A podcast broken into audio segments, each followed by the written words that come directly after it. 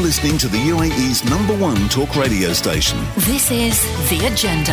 on Dubai Eye 103.8. Good morning. You are tuned into the agenda with myself, Sonal Rupani. I've got Zina Zalamea alongside me. Morning, Z. Morning. We've got so much coming up on the show. I'm interested, I'm so excited about some of the stories that we have coming up. We're going to do a little update on COVID because, as we've discussed, uh, you know, internally, that there have been a lot of anecdotes of people getting COVID. Uh, something that we've been surprised about is that people are still testing. It seems to think that it's kind of just merged or melded into any other illness that people seem to have.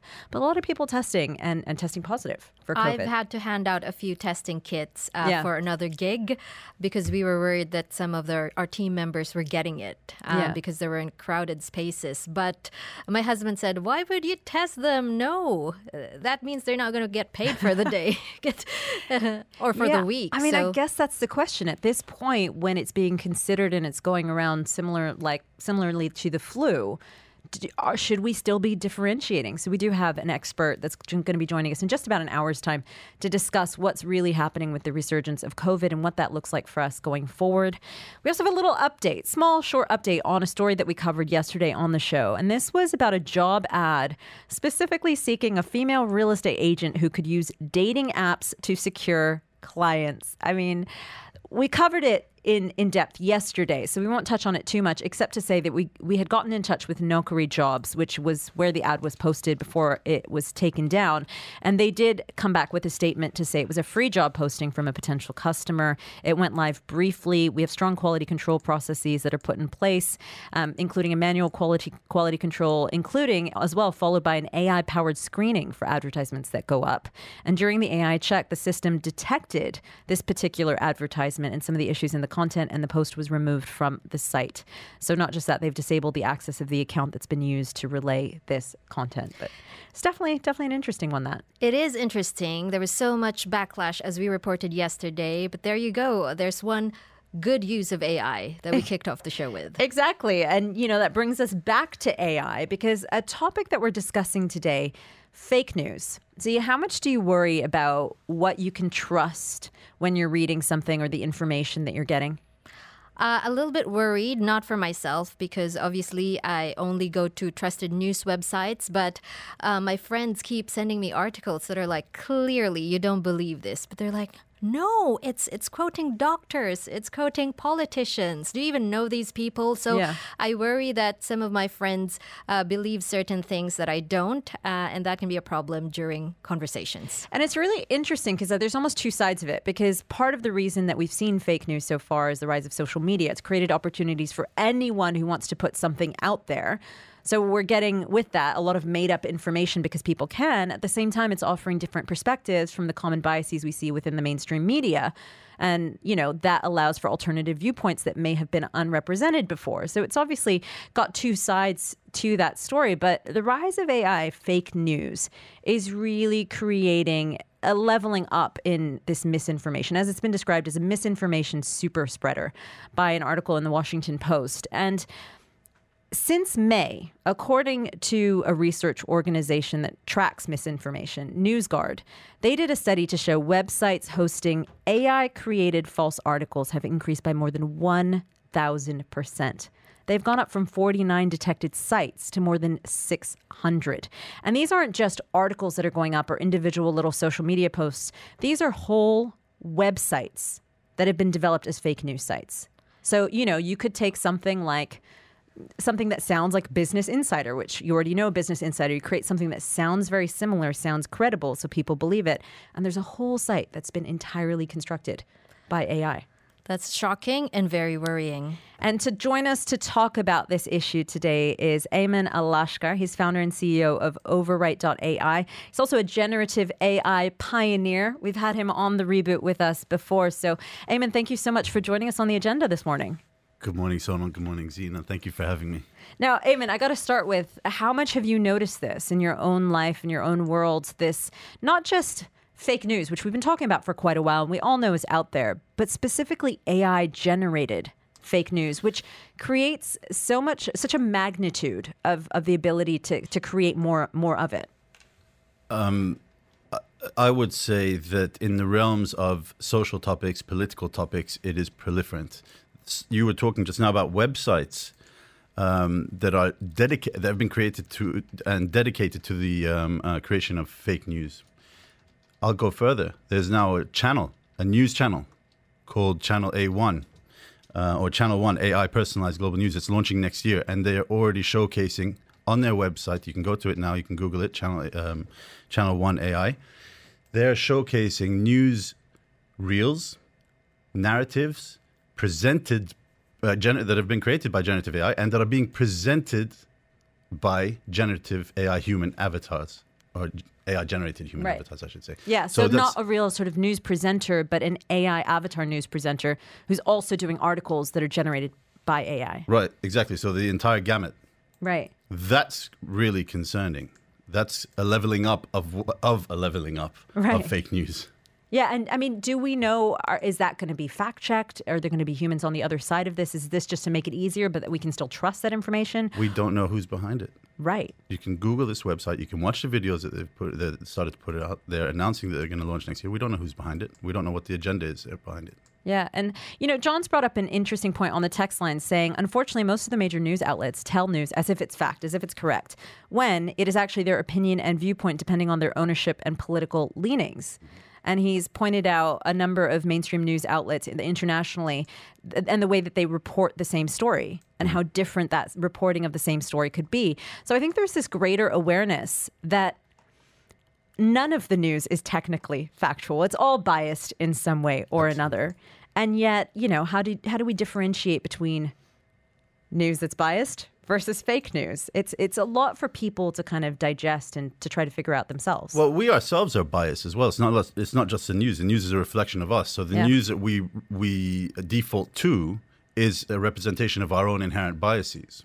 And you know, there are events that are taking place in the in the political space at the moment that we are all aware of, and we are absorbing information based on what we want to absorb. So our own biases are feeding into the AI that is then reciprocally feeding back into our own biases. Yeah. And that is, I don't see how we can stop that. I don't see how we can uh, defend against the rise and proliferation of um, generate, AI generated fake news until after the fact, until we have enough of it that we've trained ourselves to recognize it and in identifying it are then able to ignore it. Yeah.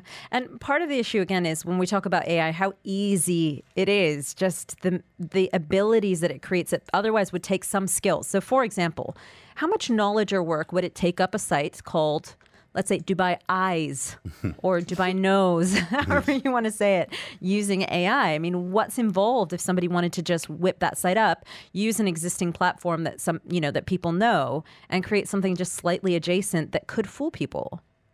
It's been done before. Yeah. And the resources and technology is there for it to be done again. I mean, look, you. I'll tell you an interesting fact. In in 2024, countries that have populations amounting to about four billion people, half of the population of the globe, including America, Britain, Indonesia, and India, have general elections. And we've already seen in in in um, localized elections in during 2023, like in Chicago, there was a mayoral election earlier this year, where deep fake misinformation was spread about one of the campaign uh, uh, candidates the day before their local election. His voice was synthesized using deep fake uh, technology to it, to to to um, circulate to create a message that was then circulated to damage his campaign. Now we can expect similar malicious acts uh, uh, in in the in the democratic voting systems of these countries. that, Like I said, four billion people are uh, represented by. What impact is that going to have on their policies? Who how how are people who are under equipped to identify what's fake news and AI generated fake news going to tackle it when it's facing them? And it will face them. And Yeah. we're going to see the impact of it very soon. And I think there's kind of a shift that's happening. I think there's almost been this perception of like, oh, okay, fake news, I can figure it out because I'm clued in, but maybe it's going to fool my grandparents. You know, almost a bit of a conceited uh, approach there, I think, that we've had. And I feel like that's going to change because the more compelling and more convincing it gets, it's going to affect everybody. That there might be a situation where nobody can really tell what's fake or not. You're going to have to check every single thing that you read. Currently, how much? I mean, how much are you checking of what comes your way? So, th- um, there is certainly a generational distinguishing factor in this. You know, I have to fact check for my mother, who is a Right. grandparent in herself, what she's absorbing, because often she is um, getting information that is shared with her without uh, having the tools with which to, you know, um, discern its factual accuracy or not. Now, the younger generation, who absorb their information through social media much more than the older generation, may may in themselves fall prey to the misinformation or be the ones to be uh, better equipped at identifying what is fake and what is misinformation because they are native to it, that medium. So the older generations typically get their information from mainstream media, often, as you said, asymmetrical. Um, they know how to deal with that. The younger generation are getting their information from social media. They're probably going to adapt to know how to deal with that, the misinformation there. So what I'm taking from that is elder millennials and even people of the generation above are now the grandparents in the in the new situation in the new AI Well, the baby situation. boomers. From the- right? the Gen- Zers are changing the world, uh, you know, in many wonderful ways. And I do think that because they're native to absorbing information from social media, Right. they're getting their news from it. They're going to be able to figure out how to discern better than we are. We've been talking about fake news, and that's because of a survey that said since May, websites that are hosting AI created fake articles have increased by more than 1,000%. It's already an issue that we've been grappling with for some time, but the, the fact that this has really ballooned from 49 sites to more than 600, according to an organization that tracks misinformation called NewsGuard, uh, is, is definitely something that's alarming. In fact, on the reboot, a show that Zena and I do together, we did interview previously Jeff Allen. He's ex Facebook and he now leads the Integrity Institute in the US. We talked about troll farms and how information can really play a role in getting you clout and money. The financial motivation behind spreading disinformation can actually be one of the more troubling ones and, and the worrying ones, right? Because when a group, when an organization finds a financially profitable method, that tends to grow as big as it can, as fast as it can, you know, very rapidly, right? Like there's a very clear incentive for putting it into place and scaling it up and, and spreading more and more. And so we really do see like a blurring of motivations and reasons behind the spread of disinformation, which eventually just means that there's always reason to do it and that the organizations doing it are going to become more and more sophisticated. Now, to share his thoughts with us on this situation, we have Ravi Rahman. He is publisher of Fast Company Middle East. He's joining us now via Microsoft Teams. Good morning, Ravi. Good morning to you, Sonal. Thanks so much for joining us on this subject because I'm sure it's something that you've given a lot of thought to. Uh, When we talk about AI, and and the role that it's playing in misinformation, the fact that it's so much faster, so much more efficient than when uh, what a human can create. Have this has this kind of backfired? Is it threatening the essence of journalism from your point of view? To a certain extent, yes. I mean, we when we thought of AI really doing faster, most more productive work, we never imagined that it could be utilized to really churn out fake content. But what's really surprising is not just the quantity of fake content, but it's also the quality. Over the years and over the months, the kind of high quality fake content that's come in, whether it's videos or imagery, is really shocking. Yeah, it's really compelling. I mean, we've done experiments on our show to sort of have deep fake audio, compare it to real audio, and test people can you tell the difference? And so often it really is difficult for people to tell. So there are millions of people who maybe don't practice critical thinking, believe every article they read. What is your advice for people and, and what they're receiving, how they might be able to start fact checking? As, as one of our listeners has asked, what's the best way to fact check? So the best way is always go to credible sources, and and and uh, I think you mentioned in your uh, program where you go back to content sources which are really credible, which have historical context. There are very few, but they are the ones you should go back to. Second is al- always verify, cross verify. Has this article appeared? Has it been mentioned in a couple of other news websites, credible sites? And then verify. Don't just believe what you hear. But the problem is not just about you know verification. The problem is that most of the news content that you get nowadays is not on a news platform. It's mostly on communication platforms. It could be on WhatsApp, where verifying it becomes very difficult. You just look at the headlines and the screenshot and believe what what the news says. So that's that's the other aspect. You have to really look at where does this content come from? Is this image right? Has it been published or verified or even mentioned by other news portals? And Ayman, you have something to add on that point. Yeah, I, I would um, I would caution to to Ravi's earlier point. I'd caution that you know if one was to look for where s- certain information is out there and widespread, one may find it on on multiple media platforms, especially mainstream media platforms that are asymmetric, that have a particular narrative that they want to push, subject to the agenda of uh, their their key influences. Also, if you're cross verifying it, you might then find that um, mediums that are trying to balance out that asymmetry have been muted. Uh, people have been. Sh- we know that people are getting shadow banned. We uh, depending on what they're saying. We know that therefore that asymmetry. To can- clarify, when people are shadow banned, what that means is when they're posting about something on social media, that all of a sudden they're realizing that their posts are being somewhat hidden, not receiving their full attention that they would typically get. Absolutely. So then, if you were to the uh, if you were to apply the the the the, the um, rules of thumb of going out there and verifying, yes, absolutely, one should, and one should be cynical in so doing. But bear in mind that there is an uh, an imbalance, and that imbalance is now starting to come through in social media. Um, perpetuated by the algorithms that support the social media sites themselves. Um, so I think the solution to add to Ravi's suggestions is also to um, engage in dialogue with the other side, whoever the other side is in your particular point of view. Engage in dialogue with them. And I think that brings the important point of bias, which we touched on earlier, because some people will believe an article even if it looks fake because it supports their biases. It supports what they already believe. And people have become really entrenched, Ravi, in receiving that kind of content. What does it mean for websites like Fast Company that are sort of long established traditional media companies? The fact that people are really looking for content that just reaffirms what they already think. Uh, I completely agree. So we we classify news consumers or, or readers into three buckets.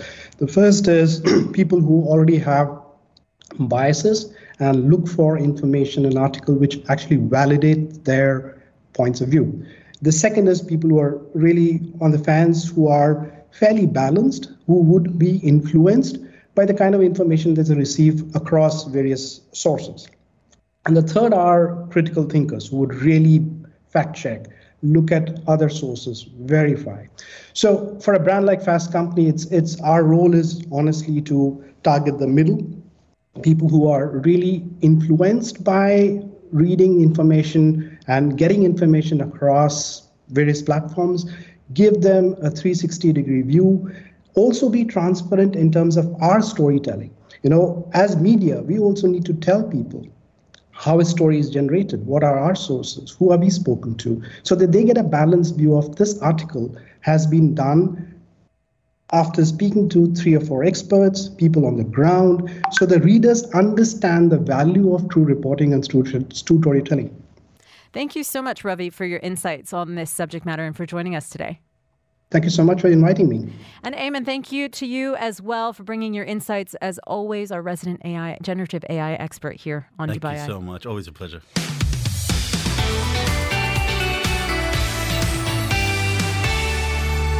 And I'm now welcoming into the conversation my good friend, host of Off Script Extra Time, and twin dad, of course, Robbie Greenfield. How's it going, Rob?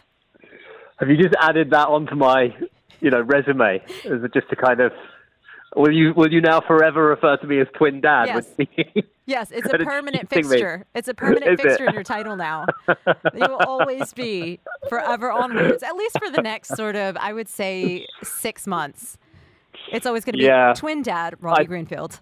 Full name I as well. think after after a 15 minute monologue on off script last night, I think I need to dial down the uh, the twin dads kind of narrative. I think our listeners are getting already after just one day a little bit sick of it, but uh, we that's- wait to see. That's not what I'm hearing. I'm hearing that you're Oh, already really? you're already dishing out advice to new fathers who are newer fathers than you are. I am. And you're We had a only less than in- two weeks old as a dad. Well, that's it. Our, our twins are on their 11th day on this planet, and uh, we had a message in from a gentleman who whose little baby is seven days old. So I, I felt like I was in a position to offer advice. You know, he's four days behind me on on the upward learning curve, so it just kind of made me feel like a bit of a veteran. Um, of fatherhood. I, I, I suddenly had a, a you know renewed sense of importance around my role, and I was able to pontificate and offer him a lot of unsolicited advice. Yeah, you know, you're a real authority on the matter already because when you think of the exponential learning curve, that four days, it counts for a lot, clearly. It does, yeah, exactly. It's, I mean, it's almost 50%, let's face it.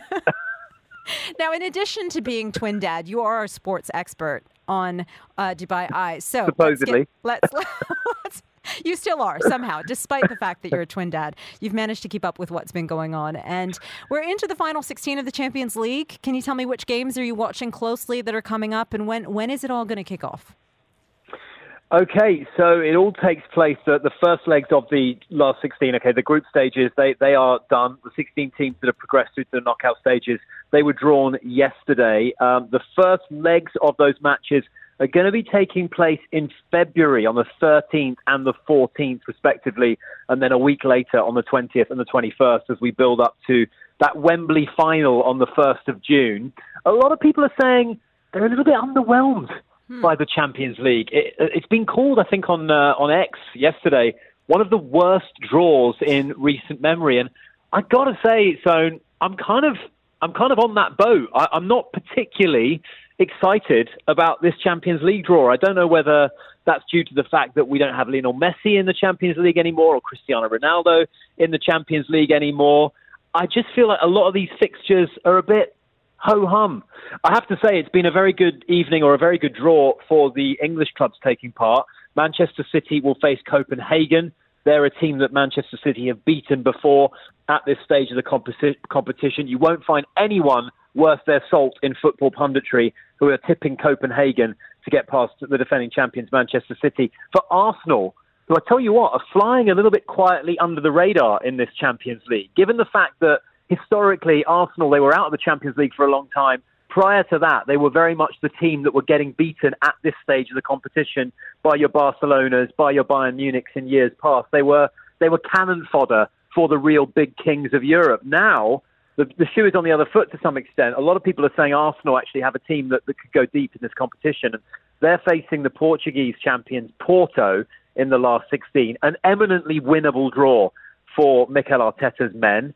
Elsewhere, you've got a tie between uh, Italian team Napoli, the champions of Italy, taking on Barcelona. Uh, PSG taking on Real Sociedad.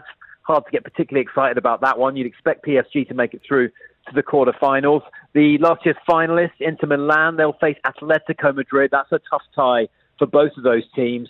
Eindhoven take on Dortmund. Lazio meet Bayern Munich. Uh, and the other match is, is RB Leipzig taking on Real Madrid. I wonder Real Madrid, with Jude Bellingham in the form that he's in, they might be looking to win a record breaking or record setting 15th Champions League European Cup. But uh, it's going to take something, I think, to stop Manchester City retaining the title if, and it's a big if, they can recover the form that they showed in the earlier part of this year. Because right now, as we spoke about on the show last night, they're in a little bit of a lull at the moment. Mm-hmm. They're in a little bit of a sticky patch. Right. Let's let's move on now to golf a little bit because Viktor Hovland, he said he has no plans to join LIV Golf, but he's also been a bit critical of the PGA. Could you see him like some before him making the switch despite saying they wouldn't? he wouldn't be the first Yeah. to make a dramatic U-turn in, in the world of golf. Jon Rahm, only a few months ago, was saying that he hated the format of LIV. Uh, next thing you know, he's photographed in a LIV bomber jacket with a big cheesy grin and a big thumbs up. Underneath the headline, Rahm signs for LIV in $500 million deal. I guess $500 million will persuade almost anyone Yep. who had a view on something. If someone, if, if you said to me, uh, you know, I'll give you five hundred million dollars, uh, you've got to become the number one fan of Greta Thunberg. I'd say, you know what, Greta Thunberg is welcome round my house any day of the week for dinner. You know what I mean? Yeah. It's one of those. It's it, it, that will ch- five hundred million dollars is a very good bargaining chip to change one's opinion on something, and suddenly. Hey presto, Jon Rahm is a massive fan of the LIV Golf format. He's always wanted to test himself in that LIV Golf format. He wants to quote unquote grow the game.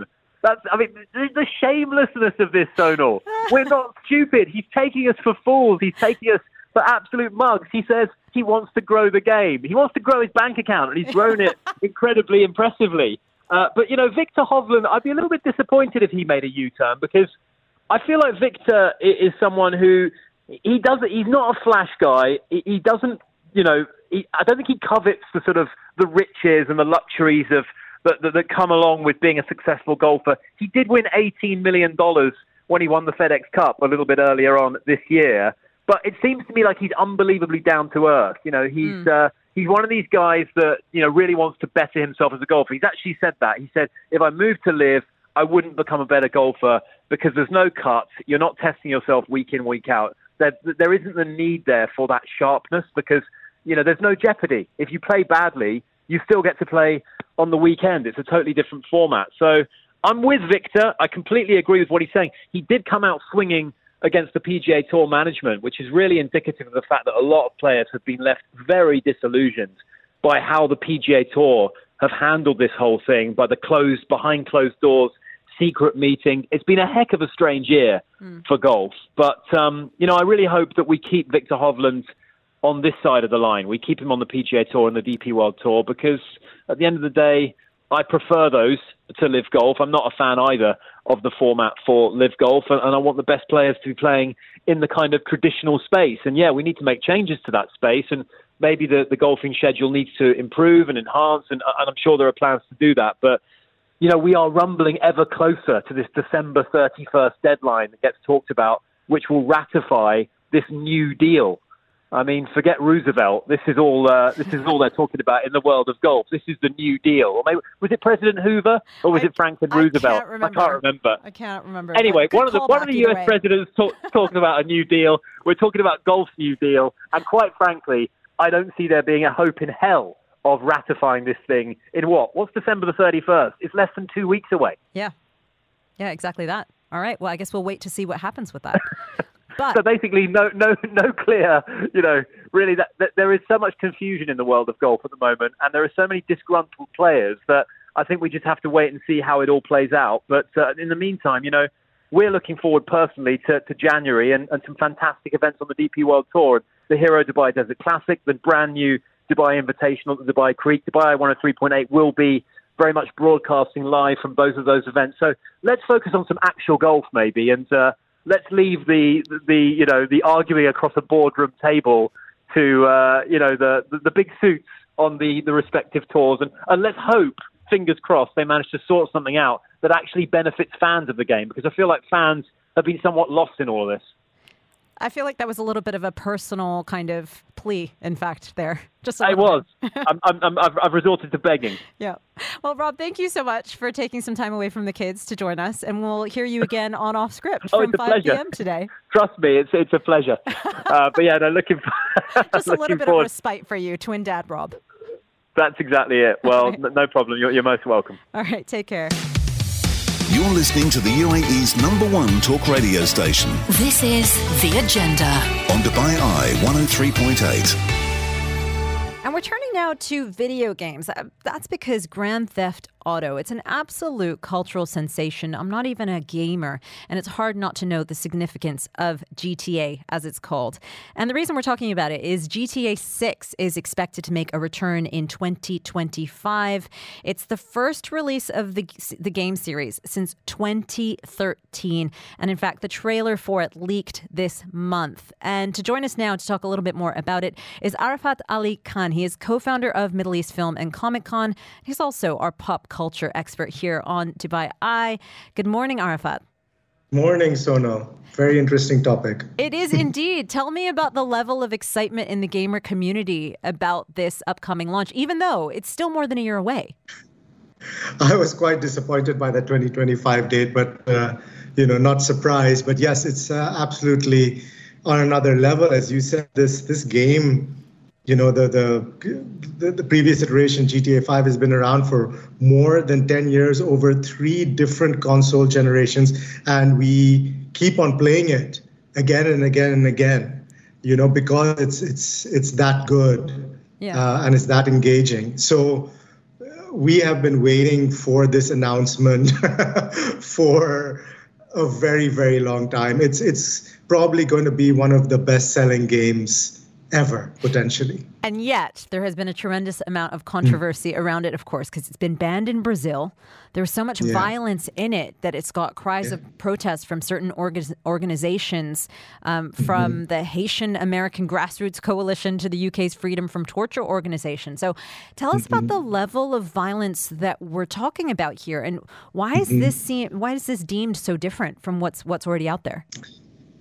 See, it's it's very interesting. First of all, you know, it's very important to say that this game is not made for kids. It's a it's a game for adults. It's a it's a mature content game. So kids should never be getting their hands on this in the first place. So you know this game yes it is it is uh, violent in the sense that you can indiscriminately kill um, you know anyone walking uh, along the street and in all sorts of ways with all sorts of weapons. And you know it is quite gratuitous. Um, but you know uh, i have to say that when you look at any adult content or, or violent content like you have movies you know you have uh, books you have uh, art um, you need to sort of look at it in the in the in the same vein. Because the most recent grand theft auto games especially gta 4 and 5 uh, which is the most recent iteration um, they are extremely story driven as well. You know you have characters in there you play three different characters okay? And one of them is actually reprehensible he's horrible. And while i was playing that part of the game i was just like ah i don't want to do this stuff that they're that this character is, is, is doing you know? It's really quite horrible. And you know it, it makes me think of other mediums of of uh, media and art because they're supposed to evoke a, a an emotional response if you will right? Uh, not all art and i'm talking about sort of the traditional concept of art that you see in a gallery um, n- not all of it is supposed to be you look at it and go oh wow that's so pretty. No some of it is supposed to evoke the emotion of maybe revulsion or you know other kinds of emotion that aren't necessarily positive. Um, so i believe that gaming also does the same thing through the story and through depiction of of characters. You know you're you're doing it and i think it's it's more engaging than traditional art because you're playing the part of that character. So you're doing things that you don't necessarily want to um, at least I was. You know, I hope people weren't enjoying some of those elements. That would be uh, a bit worrying. Uh, but yeah, that's that's my take on on on that on the game and and the the violent aspects that everyone talks about. You know, putting together two of the things that you've said, there are parts that actually, as a responsible adult, that made you deeply uncomfortable. But at least you have sort of fully formed value system to let you know that maybe you don't have to do those things or you shouldn't do those things if it makes you uncomfortable. And also, what you said about is it's not for kids. Let's be honest, though, kids are going to manage to get their hands on it. When you put those two factors together of of kids maybe not being quite as well formed and being put in that situation, I can see why there's a lot of concern Sure. around it. Sure. Um, look, uh, when you know when I was young uh, in the '80s uh, and shouldn't have been watching movies like RoboCop and Terminator, I was. Yeah. Okay, uh, we all do that, right? Kids find a way, um, but uh, you know, I'm I believe I'm quite normal, apart from being a crazy collector and uh, you know pop culture guy, um, and you know it never made me want to go out and and hurt anyone uh, ever. So uh, you know, I, I guess this it, it can turn into a a, a uh, conversation of nature versus nurture. Uh, then as well that your upbringing and your environment, you know, um, and and I do get it. You know, there are places where where kids are growing up that are inundated with violence and gangs. Um, so they, you know, are influenced more by that, and then playing this game or games like this or consuming media like this could make them a little bit more susceptible or open to to to you know replicating what they see or hear. So so I do get it. So but, but again, you know, I'll go back to that point of nature versus nurture. I think we need to take care of our uh, our children regardless you know and and they, they should be able to see something and be able to um, to say that oh this is right and this is wrong but i'm also a realist and, and understand that sometimes that's not possible um, and and you know bad things do happen so i understand the outcry but then at the same time I'll go back to other forms of media that they are consuming as well. I mean, you have uh, podcasts, you have TikTok, you know, where you have people on there that are talking about not very nice things or, you know, mm. doing bad things to other people or to yourself. So, where do we draw the line? Yeah. You know, if we're if we're going to talk about, um, oh, this game is bad and you know no one should be looking at this, then the same scrutiny should be taken to other forms of media. Um, so you know, for me, uh, this is a strong word, but sometimes there's that hypocrisy. You know, when it comes to attacking the gaming world and the gaming industry, uh, and saying, "Oh, this is the reason for the violence in the world." Yeah. Uh, no, not exactly. I think we need to take everything together uh, to, to say things like that. And that's an interesting sort of uh, po- po- th- question that you pose. And I'll actually put that out to our parents out there. Where do you draw the line when there's so much information that's coming in, not just in gaming, but in social media, etc.? How do you approach it? Let us know on 4001. Arafat, that's all we have time for. Thank you so much for getting in touch and giving us some insights on what's going on with GTA. Always a pleasure.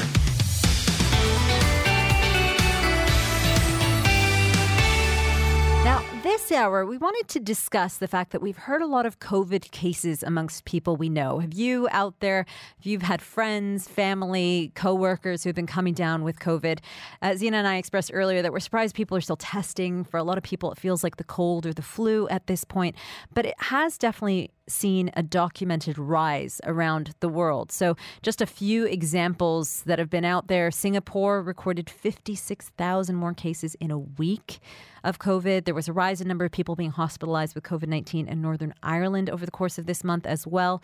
In the U.S., there are reports that over the past month, hospitalizations have increased 200% for COVID 19. But considering the season that we're in, is this a surprise? Well, we decided to get in touch with Dr. Howard Podolsky.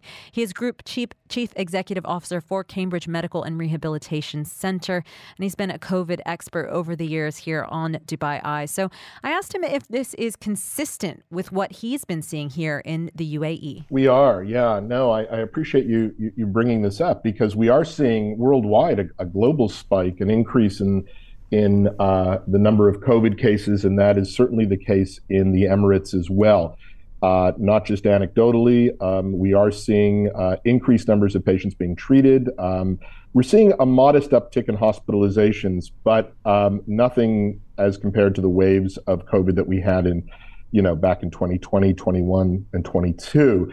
So what we're seeing is yes, we're seeing an increase in the total number of cases, but it's commensurate with this time of year. This is not unexpected because we're also seeing an increased number of other respiratory viral cases, including influenza and RSV, which are going up, and we expect that during this time of the year when um, these uh, viral infections oftentimes spread and people are closer together.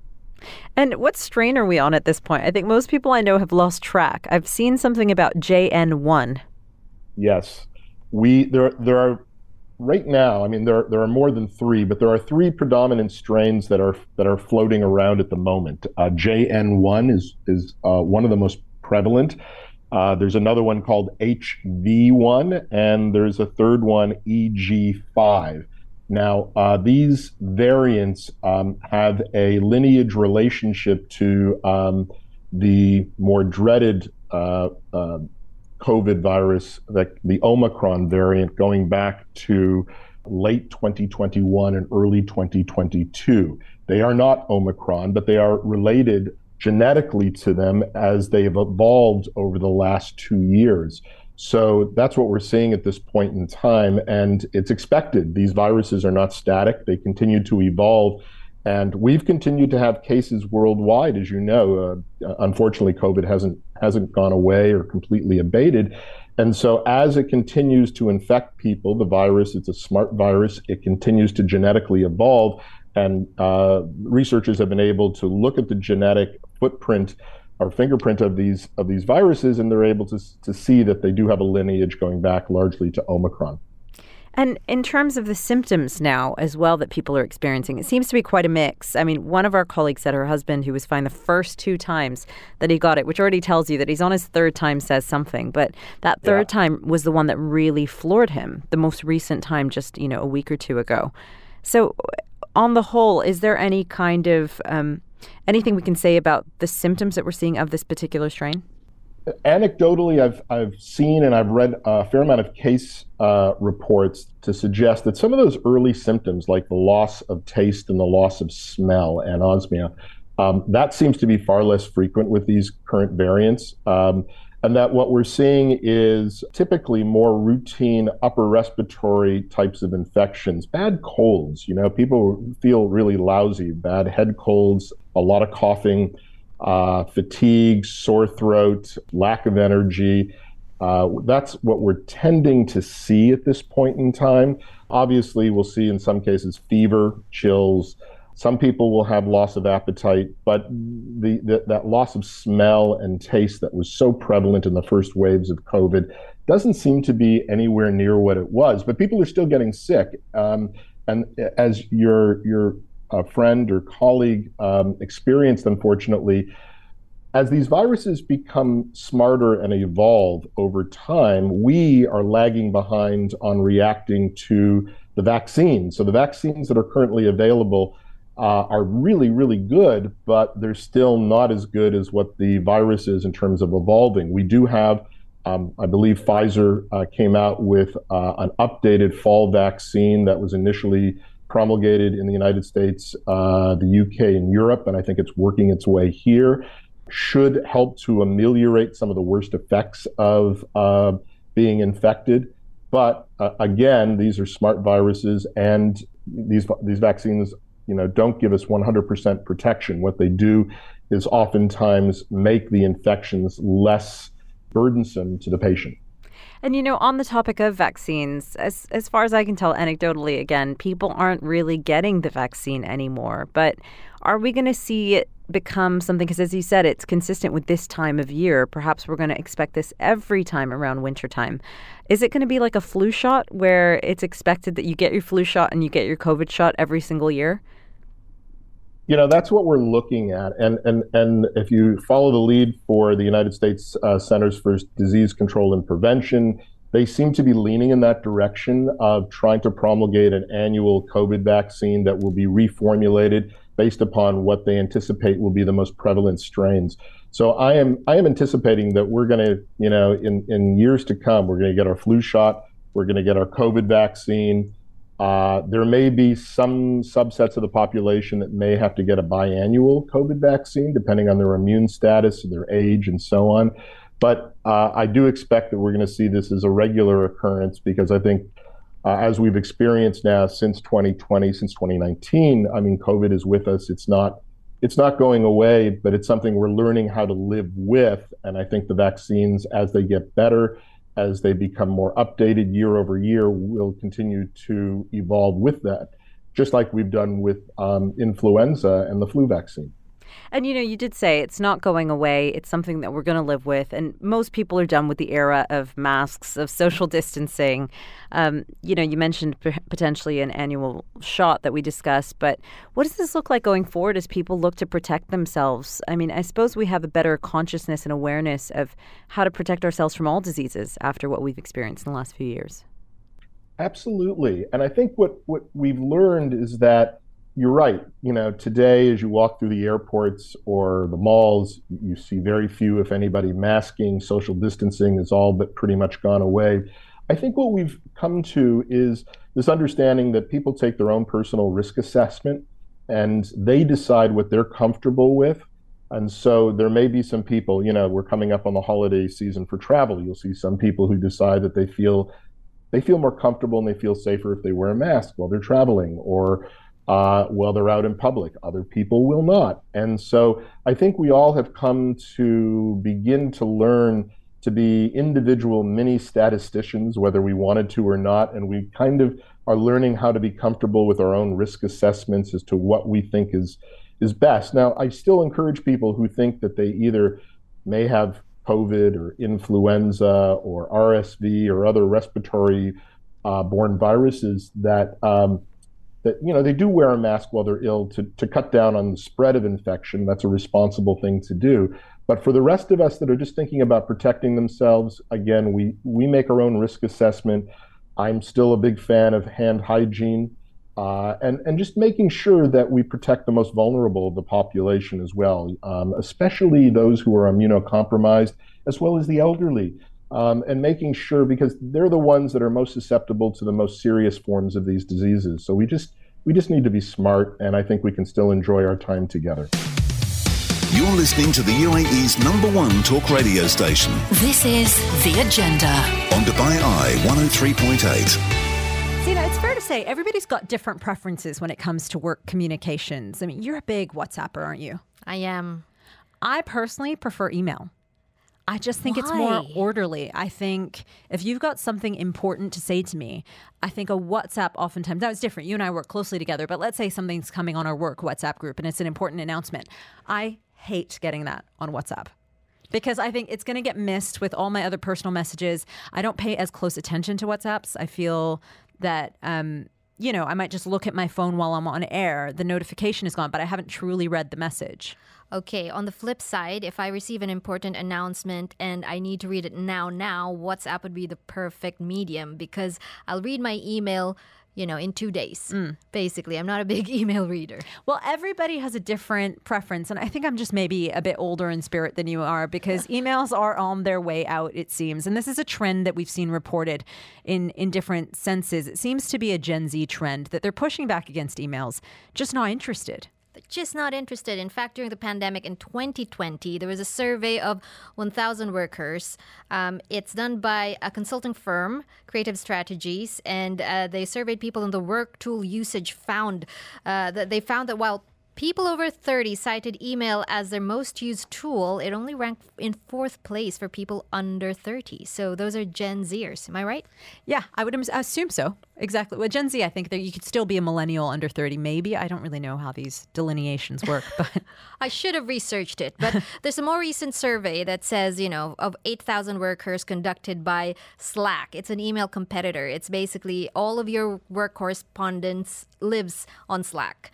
Uh, in one poll in in uh, back in August, they f- they further underlined the ways that email is failing in the workplace, and those surveyed cited frustrations over emails not being answered, uh, being addressed by the wrong name, and having to answer the same questions repeatedly as among the reasons they disliked email as a work tool. And it's not just about emails being on their way out; it's that kind of formal business language sometimes that's used in emails that people don't seem to have an interest in anymore. You were telling me a story about you've been working with quite a few people in Gen Z recently, and uh, some of them are pretty casual. They are email. very casual. So we were working with legislators from all around the world, and this was during COP28. So we had a little WhatsApp group, and one of the legislators emailed us to say, Thank you so much for all your hard work. And one of our staff members is a Gen Zer, and he just replied, DW bout it. You know, don't D- worry about it. DW about it. He's Not like even 40 years younger. It. No, DW about it. How did you feel when you read that? I just burst out laughing, but that's that's how they communicate in their workplace. You know, they're filmmakers, they're production people, yeah. and so for them it is acceptable. But one of the people I've worked with is Zara. She's 19 and she clearly isn't a fan of emails. Emails are going out of fashion. From a Gen Z perspective, we want everything done ASAP, and the best way to communicate that is directly through WhatsApp. It's on your phone, it's on your laptop, it's more convenient. Plus, I don't have to deal with spam emails. I don't have to deal with emails bouncing back. I just need their phone number and I'm set. Besides that, I think social media has played a more influential role for Gen Z in the working space because now the go to networking platform is Instagram and it's more easier to market yourself there rather than LinkedIn and other social medias. And another Gen Zer, Anoushka, is in the same boat. She thinks emails are really on their way out. I do agree that email is on the verge of death, at least for Gen Z. Working with Gen Z and being a Gen Z myself, we usually use WhatsApp for more professional conversations, work related conversations. It's much simpler, it's easier, and you don't have to worry about your email getting lost in the spam folder. WhatsApp is just on your phone. You just need their phone number. And along with that, social media, especially Instagram, is sort of a digital footprint of who you are your work. And we also use Instagram just to talk casually as well. So it's usually WhatsApp and Instagram that go hand in hand for professional and casual conversations. And a lot of people just don't check their emails. So texting them on WhatsApp or Instagram is the quickest way to get their attention and get a faster response as well. Zena, I don't think I actually know anyone in Gen Z. You keep us young on this show. I know. You I keep know us about with the trends. with the trends. I know five Gen Zers, and I feel twenty years younger. And initially, when I met them, I said, "Never call me auntie. This is They, a work they do not call you at. They would not think of calling you auntie. It's work. What It do you talk? work. On our street, I'm Zena auntie. I- I- They I call you even. Zena auntie at They do. work. No, on our street. Oh, on your street. Okay. And these are Gen Zers. So Okay, like, okay. in any other setting, that would not be okay, especially in the workplace setting. Oh wow, yeah. Oh my god, I had a heart attack thinking your work colleagues were calling you Zena auntie. I was really confused. I see. So on your street where you live, there are a couple Yeah. people that are sort of in their twenties that call you Zena auntie. That's a bit much. That's a bit much. So when I met these Gen Zers, that's the first thing I told them. I do not appreciate being called auntie. Anyway, there's another Gen Zer called Sahil Shetigar. He doesn't mind using emails, but it depends on what kind of correspondence it is. As a photographer and a filmmaker, my preferred mode of communication would definitely be social media and through mails. I know living in this generation, mails are boring to use, and a lot of youngsters just don't like using them. But I find them to be so peaceful and straight to the point. While dealing with big clients or clients with a lot of requirements, mailing them their quotations is much easier. And when it comes through mails, you're expected to wait a while for a reply back. But when it comes to quickly getting things done and reaching out to a lot of people, I'd always prefer social media. Networking with people has never been easier than through social media like Instagram and WhatsApp. And when it comes to communicating with other people through social media, the other person already knows a little bit of your personality, either through your posts or stories, which make it flexible as well to be the person you truly are while texting them. I can easily reach my clients on like a higher pace since the whole world opens social media more than 15 to 20 times a day. Social media and mails are one of the best sources of communications to me.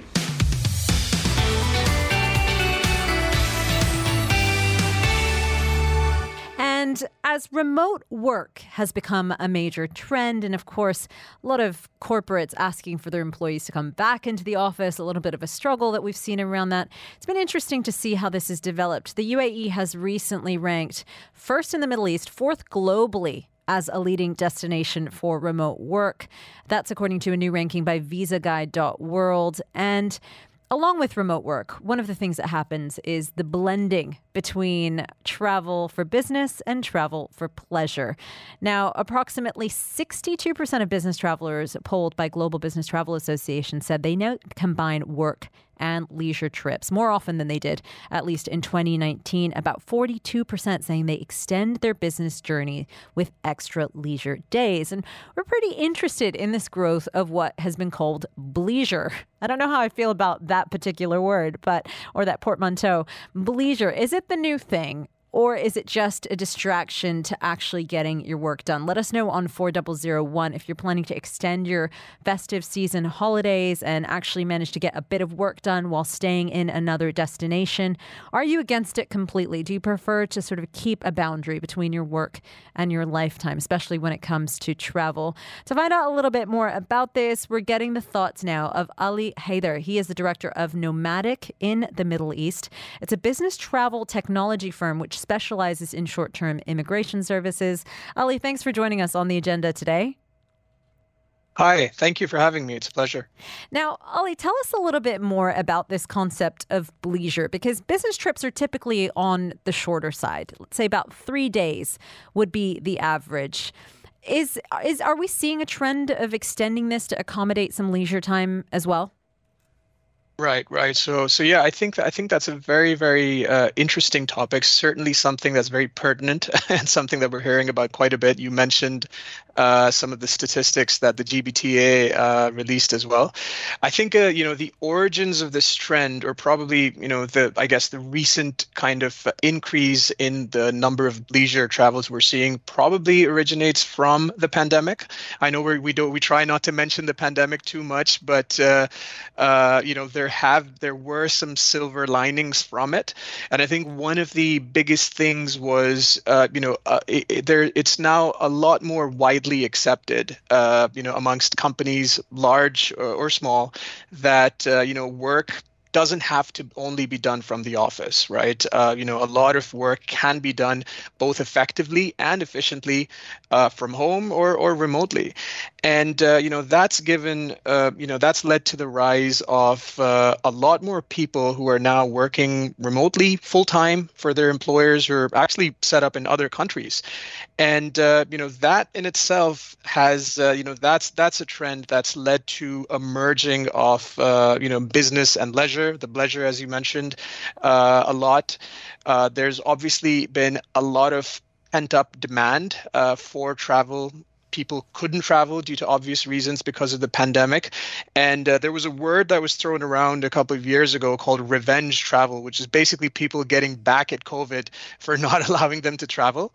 And uh, whilst that was probably a good way to describe the sentiment at that time, I think it's sort of morphed into, uh, you know, uh, the world at large embracing that, you know, travel business pleasure these are all parts of life and they're sort of you know they're being effectively merged into one uh, more and more so so yeah definitely something that we're seeing definitely uh, a newer a new-ish trend i would say and and something that shouldn't let up anytime soon. You know, you said that people are embracing this. How are companies feeling about this? Are they embracing it or do they feel like actually employees are just taking a bit of advantage? Because I can't imagine, and I've heard enough stories about you know, sure, when you're on holiday at the beach or you're on holiday with your folks where you get a couple of hours done, but really you're just racing to meet that deadline when you can clock off and enjoy yourself because in your mind you're on you're on holiday. How are how are companies reacting to this trend?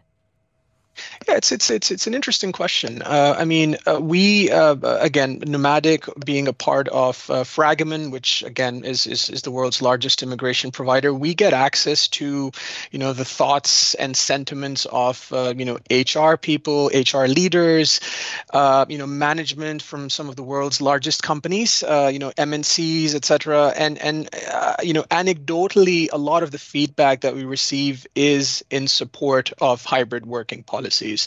Uh, you know, certainly since the pandemic, we've actually seen the emergence of companies that are completely remote. Uh, you know, and they've they've done exceptionally well. There's a lot of EOR companies in that space that have you know you know delivered some exceptional growth in, in a very short span of time that are completely digital and remote. Uh, and a lot of your you know big Fortune 100 companies, you know, companies that have historically you know had a very uh, you know a strict approach or stance on working at the office are embracing hybrid work policies where people can work two to three days in the office and the rest from home right? So uh, and and you know it's it's it's difficult to say uh, the the the impact that it's had on productivity but if if global sentiment is anything to go by we do see this to be you know an increasingly uh, you know uh, popular trend. In fact there was a survey done uh, by uh, by booking.com which obviously has you know masses of data and it showed that certain demographic groups, millennials in particular, uh, you know, were were leading the charge in terms of embracing a flexible lifestyle, and 68% of them thought that they were able to do their job and do it well, you know, remotely. So so so yeah, I would say I would say it is. It's not certainly being a hindrance to productivity in any way. Yeah, and you know, your company, obviously a business travel firm. What sort of data do you have on this particular matter? For example, is there a particular age group in the workforce that's driving this phenomenon? I mean, do we have information about how how trips are getting a bit longer? Right. So, uh, you know, apart from kind of millennials being the demographic that we're also, you know, noticing, uh, you know, as sort of valuing flexibility the most, uh, I think, you know, so we do have a lot of data. So our tool uh, uh, gives uh, travelers the ability to run assessments in which they can plug in information on, you know, where they're going, where they're coming from, and what they're going to be doing. And over 350,000 assessments that were done in the past few years, we've noticed a definitive trend that shows that business trips are are getting longer, right? And and that seems to align very nicely with the data that the GBTA has as well, which shows that people are actually extending their trips to account for leisure days. And another interesting phenomenon that's that's you know something that we've uh, witnessed through our data is that business travel is very quickly becoming a segue or a precursor for longer term residency as well. And, and what, what I mean by that is business travelers are actually using this opportunity to gauge whether they'd like to live in a certain country for a longer period of time. And, and you know, countries like the UAE are, are giving people, uh, digital nomads and, and flexible workers, some amazing incentives to do just that. Uh, so that's what our data is showing, I think, in a nutshell. Ali, thank you so much for taking some time to chat to us about that. Yeah, it definitely seems to be a clear trend that we're seeing. So thanks for coming on the show to discuss. Thank you so much. This was a pleasure.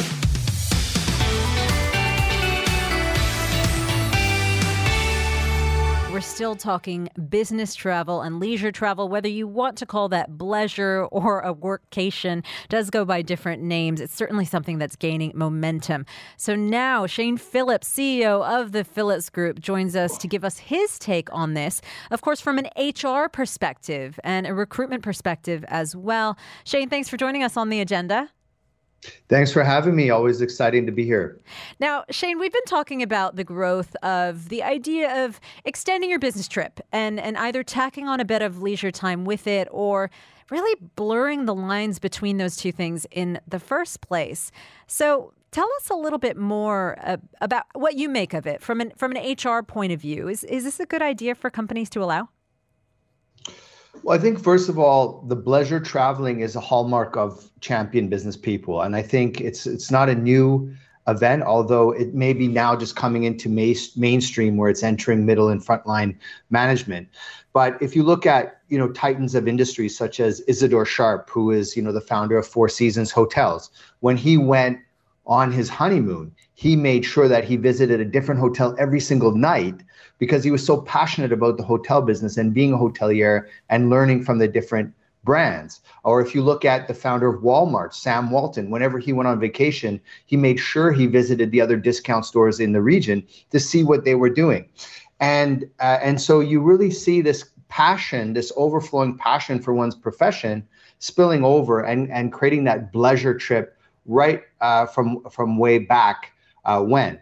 Now, I think if companies are starting to wisen up to say, hey, this is a great opportunity for us to increase engagement, to in- increase loyalty, to say, hey, you know, we're going to send you to New York. Why don't you, if you want to stay a couple extra days, you know, we would encourage you to do that. And maybe part of the the bill for the extra days is picked up by the employee or whatnot, or how the financials work is is an, is another story.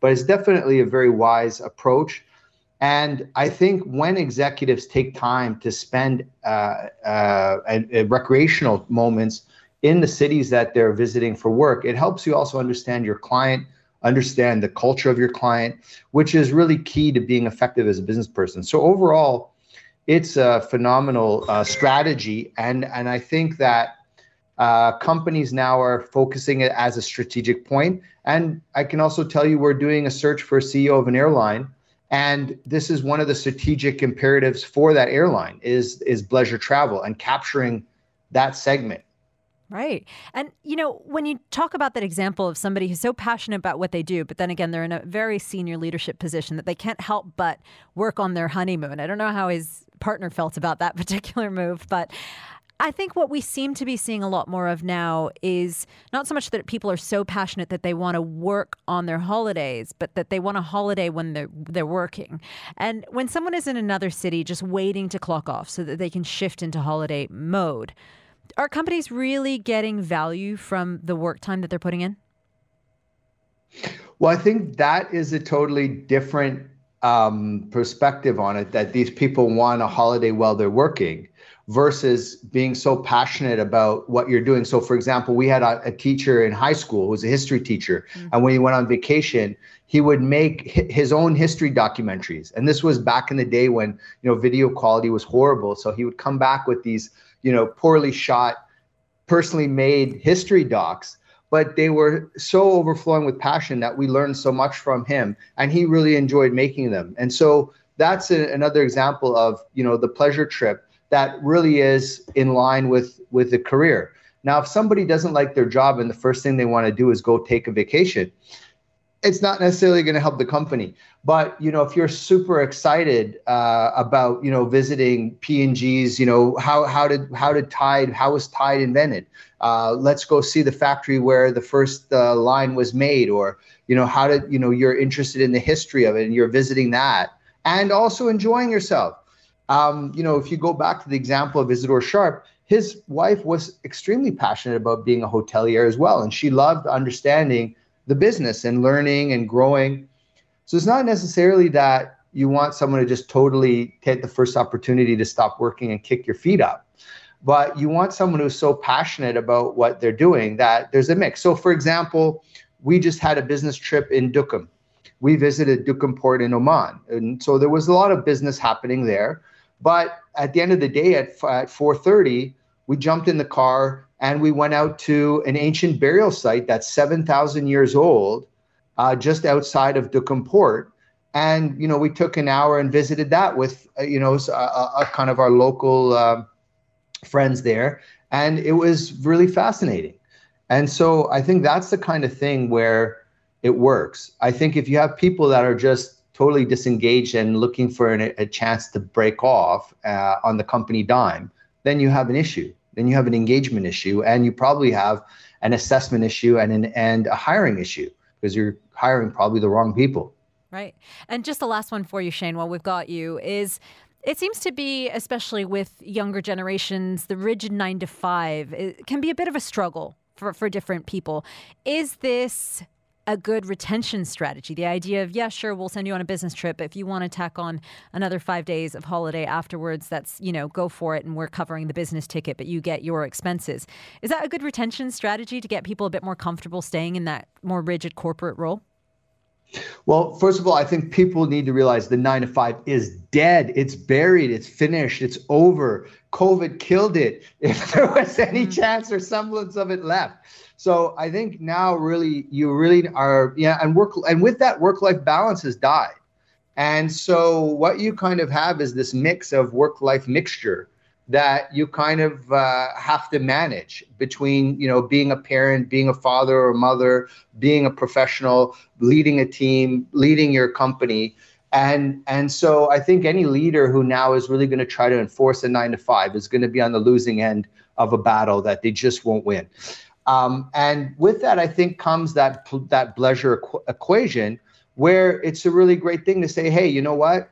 Why don't you go over to uh, Saudi and you know spend a weekend and go look and go visit Diriyah Gate and go visit End of the World and go, uh, you know, there's some amazing hiking trips. And actually, when you spend a weekend and you go hiking, if you ever, if anyone out there has been to End of the World or Al Ula or some of these amazing sites, you really start to understand the culture and the history and the heritage. And this really also makes you more effective at doing business with people in the region when you understand the region that you're doing business with. So I think I don't know if that answers your question because I did go on a bit of a tangent that the nine to five is dead, and so companies need to embrace this. Uh, if your staff, I have, you know, I have interacted with people who are working from Bali, although all their business was in uh, Europe. And so I think this is kind of the environment we're in, the digital, you know, the birth of the digital nomad and the death of the nine to five. And and it is putting a big threat on being able to manage that work-life balance, making sure that you don't get overrun, become a workaholic, or go the other direction and pretend you're working at home when you're really hanging out with your kids. Mm-hmm. It's about having that professional discipline to inculcate that balance into your work environment. Yeah, Glenn's, Glenn has agreed with you on the text line saying, leisure, travel with work, then stay a couple days for sightseeing. I would encourage that in my team. It's not somebody wanting to holiday while at work. So it's a big distinction there about people who are committed, and it's a good and healthy thing for them to have a little bit of extra time to do that as well. Shane, thank you so much for joining us as always. Thank you for having me. You're listening to the UAE's number one talk radio station This is The Agenda. on Dubai Eye 103.8.